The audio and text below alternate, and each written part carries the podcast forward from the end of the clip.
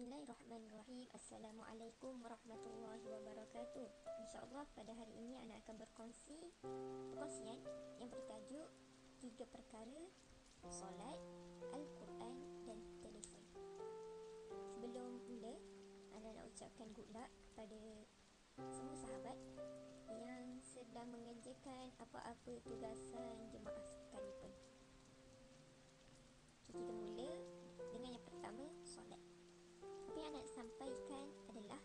appreciate kekhusyukan selama beberapa minit dalam setiap solat kita. Ana tertarik dengan sepotong ayat Al-Quran dalam surah Taha ayat 14 yang berbunyi A'udzubillahi minasyaitonirrajim Innani anallah la ilaha illa ana fa'budni wa aqimis salata li dhikri.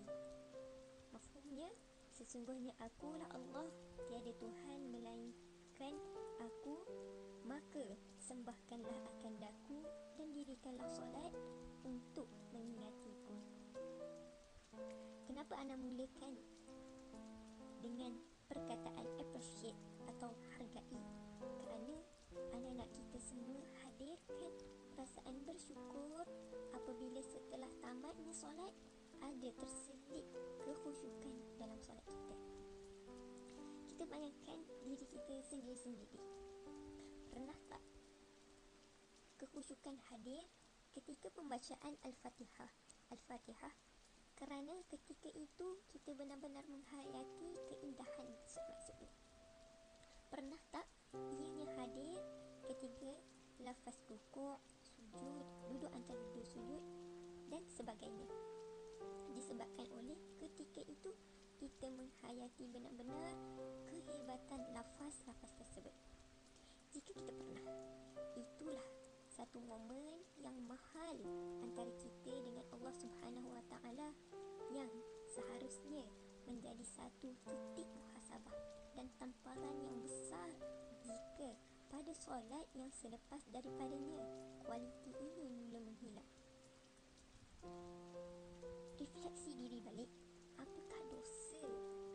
perkara-perkara lara yang kita buat yang menjadi penghalang terhadap khusyuknya kita dalam pembacaan Al-Fatihah.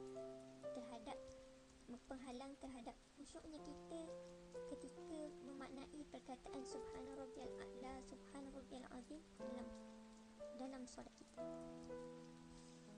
Maka simpulan pendek hargailah momen khusyuk tu usahalah sehabis baik untuk tingkatkan lagi pada solat yang seterusnya dan boleh juga untuk kita ulang ayat ke atas wa aqimis solata li dhikri sebelum solat sebagai peringatan bahawa aku solat ni adalah untuk aku ingat Allah. Okey, tu Untuk yang kedua, untuk yang kedua, anda nak berkongsi tentang Al-Quran. Tak banyak pun nak berkongsi, cumanya um, jangan biarkan hari-hari kita berlalu tanpa membaca Al-Quran. Kita jadilah tegas sikit dekat diri kita sendiri. Kalau pada hari itu, terbanyak sangat alasan yang kita bagi untuk tak baca Al-Quran. Anda terfikir tentang bulan Ramadan. Bulan Ramadan dulu, yang betapa tak berkiranya kita, betapa tak beralasannya kita untuk baca Al-Quran sehari-harian dalam banyak siang dan malam. Hmm, macam itulah. Hmm, sebab Al-Quran ni bukan sahaja menjadi sumber hidayah kat kita, panduan hidup Muslim, penenang kepada hati yang resah dan gundah gulana, tapi Al-Quran ni juga jadi lubuk pahala kerana setiap huruf yang kita baca akan diganjari dengan 10 kebaikan.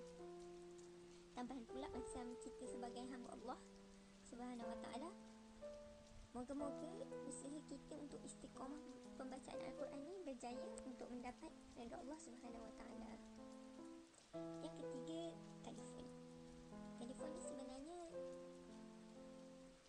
lama dah nak fikir, cuma nak harap hmm, dengan berkongsi ni uh, dapat membuka dapat membuka perspektif baru juga terhadap sahabat-sahabat Ana.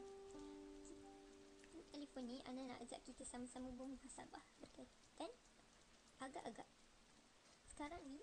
kita yang menguasai telefon atau dia yang menguasai kita. Gambaran yang anda dapat bagi untuk perbezaan dua, situa- dua situasi ini. Kalau kita yang menguasai telefon, kita tahu apa tujuan penggunaan telefon time tu. Contoh, untuk cek apa-apa perkara yang penting, untuk sampaikan sesuatu atau untuk berhubung sesama kenalan kita. Lepas daripada tu, kita dengan mudahnya boleh menutup telefon dan meneruskan pekerjaan kita yang lain. Untuk ni, bagi Ana, orang tu teramat produk- produktif. Tapi, apabila kita dikuasai oleh telefon, ha, macam mana? Mungkin uh, Anton ada perspektif sendiri. Cuma bagi Ana, uh, bila kita bila sebenarnya kita ni dikuasai telefon bila kita ni dah addicted dengan telefon. Bila kita kerap melihat telefon tanpa tujuan sehingga kan sedar tak sedar banyak masa kita terbazir sedangkan tak ada apa-apa perkara yang bermanfaat yang kita lakukan dengan penggunaan telefon tu. Kesimpulannya, memang anda tak nafikan telefon